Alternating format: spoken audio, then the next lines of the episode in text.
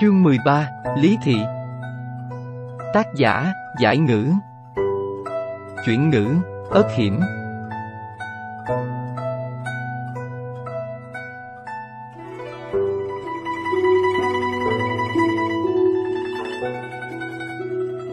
Sau mấy ngày tịnh dưỡng, cơ thể lăng nhã gần như khỏe hẳn, nhưng chân tay vẫn chưa có sức lực.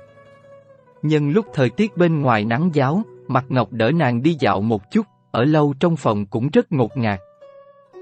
Dọc theo con đường được lót gạch lục lăng, hai người bước ra khỏi lãm nguyệt cư. Ánh mặt trời mùa đông trong trẻo, từ trên cao dọi xuống từng mảng từng mảng lớn khiến cho những cơn gió thổi vào mặt cũng trở nên ấm áp, thật khoan khoái và dễ chịu. Nhanh thật, mới chớp mắt mà đã là ngày 22 tháng 12, chỉ còn chưa tới 10 ngày nữa là đến lễ mừng năm mới. Ngày trước, năm nào nàng và cả nhà cũng ngồi lại cùng nhau vui vẻ đón năm mới. Năm nay chỉ có một mình mình cô độc, không biết A Mã cùng mọi người thế nào, có biết chuyện của nàng chưa, nếu biết, chắc chắn là sẽ rất thương tâm. Đang lúc đâm chiêu, Lăng Nhã không biết có hai nữ nhân xinh đẹp đã đứng trước mặt mình, đến khi mặt Ngọc lén lút kéo kéo ống tay áo của nàng thì nàng mới giật mình, chưa kịp nhìn lên thì đã nghe một giọng nói cay nghiệt.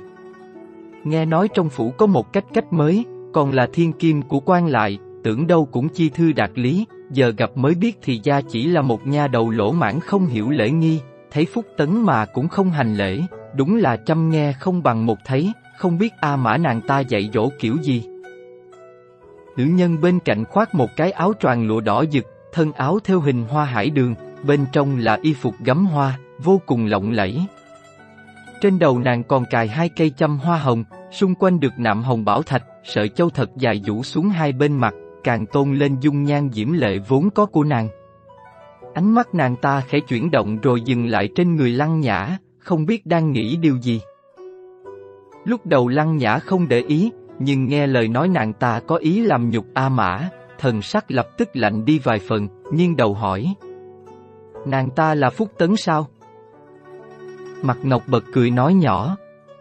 Cô nương, người nói vậy là quá đề cao nàng ta rồi, đúng là nàng ta đang đỏ mắt mong được làm Phúc Tấn, nhưng đâu có dễ dàng như vậy, cùng lắm cũng chỉ là một cách cách giống cô nương mà thôi, họ Diệp, ở tại gian đầu tiên của Lãm Nguyệt Cư, cũng được xem là một vị cách cách được sủng ái. Nói tới đây, Mặt Ngọc chỉ chỉ vào nữ nhân bên cạnh, tiếp. Vị đó mới chính thức là chắc Phúc Tấn. Trong phủ tổng cộng có hai vị chắc Phúc Tấn, một vị họ Niên, một vị họ Lý. Mặt Ngọc đã kể qua về Niên Thị, tuổi sắp xỉ với mình, dung mạo thì xinh đẹp tuyệt trần, nhan sắc chim sa cá lặng. Vì trước mặt này thì không đẹp đến mức như thế, tuổi cũng trên dưới 20, hẳn là vị chắc Phúc Tấn còn lại. Ngươi chính là cách cách mới tới đó sao? Môi đỏ của Lý thì khẽ mở, lộ ra hàm răng trắng như ngọc. Phải. Đã biết thân phận của người trước mặt, Lăng Nhã tất nhiên sẽ không tiếp tục đứng chờ già đó nữa, nàng vung khăn tay theo hoa mẫu đơn lên, đoan đoan chính chính hành lễ. Lăng Nhã gặp qua Lý Phúc Tấn, Phúc Tấn Cát Tường. Sau đó lại xoay qua, hướng về phía Diệp Thị hành một cái bình lễ. Diệp Thị hừ lạnh, không thèm đáp lễ lại. Theo quy củ, chỉ có đích Phúc Tấn mới được gọi một tiếng Phúc Tấn, còn chắc Phúc Tấn, thứ đẳng Phúc Tấn, toàn là thêm họ hoặc tên ở trước danh Phúc Tấn, để phân biệt đích thứ. Ánh mắt của Lý Thị vừa chuyển, bàn tay trắng nõn nà trong tay áo vương gia, ngón út đeo hộ giáp vàng khảm ngọc lấp lánh dưới ánh mặt trời, nàng ta nâng cầm lăng nhã lên, sau khi nhìn thật kỹ thì nhàn nhạt nói. Bộ dáng cũng rất đẹp, nghe nói mấy ngày trước ngươi bị bệnh, giờ có vẻ đã ổn hơn rồi, đã mời đại phu sao? Mùi hoa cỏ trên đầu ngón tay thoang thoảng, lăng nhã cúi xuống hiền lành. Phiên Lý Phúc Tấn quan tâm, đã mời đại phu xem qua, bây giờ đã gần như khỏe hẳn. Vậy thì tốt rồi. Lý Thị gật đầu, tung mạnh tay áo thu tay về, cười như không cười. Nghe đâu A Mã của ngươi là tứ phẩm điển nghi, còn là nạm hoàng kỳ, thân phận tuy không cao quý lắm nhưng cũng không phải là thấp, tại sao trong cung lại ban ngươi cho tứ gia làm cách cách? Như vậy thật là bất công với ngươi. Lời nói ôn hòa nhưng lại giống như một con rắn độc cắn mạnh vào vết thương chưa lành của lăng nhã, khiến sắc mặt nàng vì vậy mà biến đổi. Cũng may sau khi dạo một vòng quanh quỷ môn quan, Lăng Nhã đã không giống với ngày xưa, tức giận mấy cũng có thể điềm tĩnh, nhẹ nhàng nói. Hồi bẩm phúc tấn, Lăng Nhã xuất thân tầm thường, có thể may mắn hầu hạ bên cạnh tứ gia đã là phúc khí mấy đời, Lăng Nhã cảm kích còn không kịp sao lại thấy bất công cơ chứ. Lăng cách cách không chỉ tướng mạo xinh đẹp mà miệng mồm cũng rất lanh lợi, câu này nói cũng rất dễ nghe.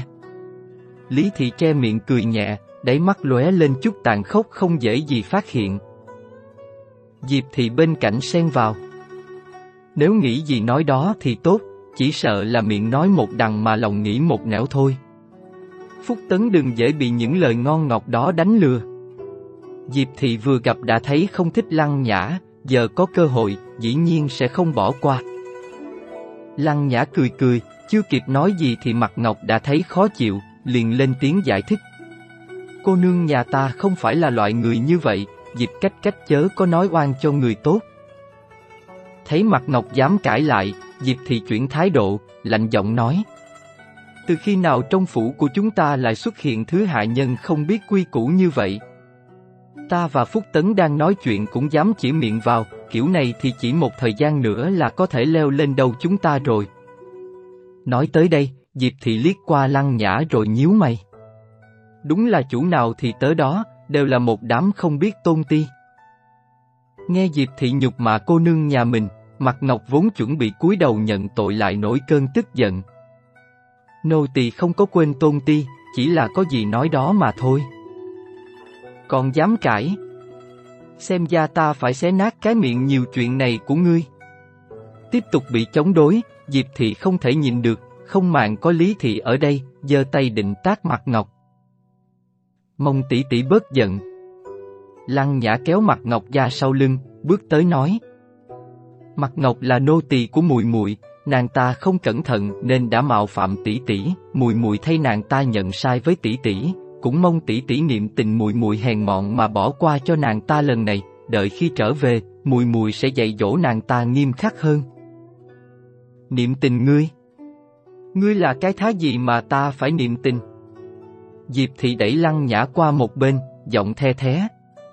Để hôm nay người làm tỷ tỷ này giúp ngươi dạy dỗ thứ hạng nhân vô lễ phạm thượng này, chánh gia mông tỷ tỷ dơ cao đánh khẽ. Lăng nhã lại đứng ra đón nhận bàn tay đang dơ lên của Diệp thị.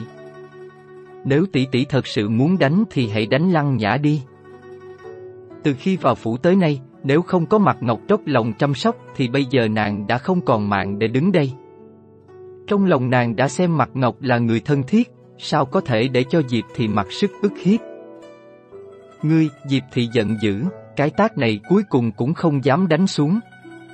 Tuy nàng kiêu ngạo, nhưng không phải là không có đầu óc, lăng nhã cũng là cách cách giống như nàng, nếu như nàng ta đi bẩm báo chuyện này với đích phúc tấn hay thậm chí là tứ bối lạc, thì mình sẽ gặp rắc rối lớn. Đủ rồi, mỗi người bớt nói lại một câu đi.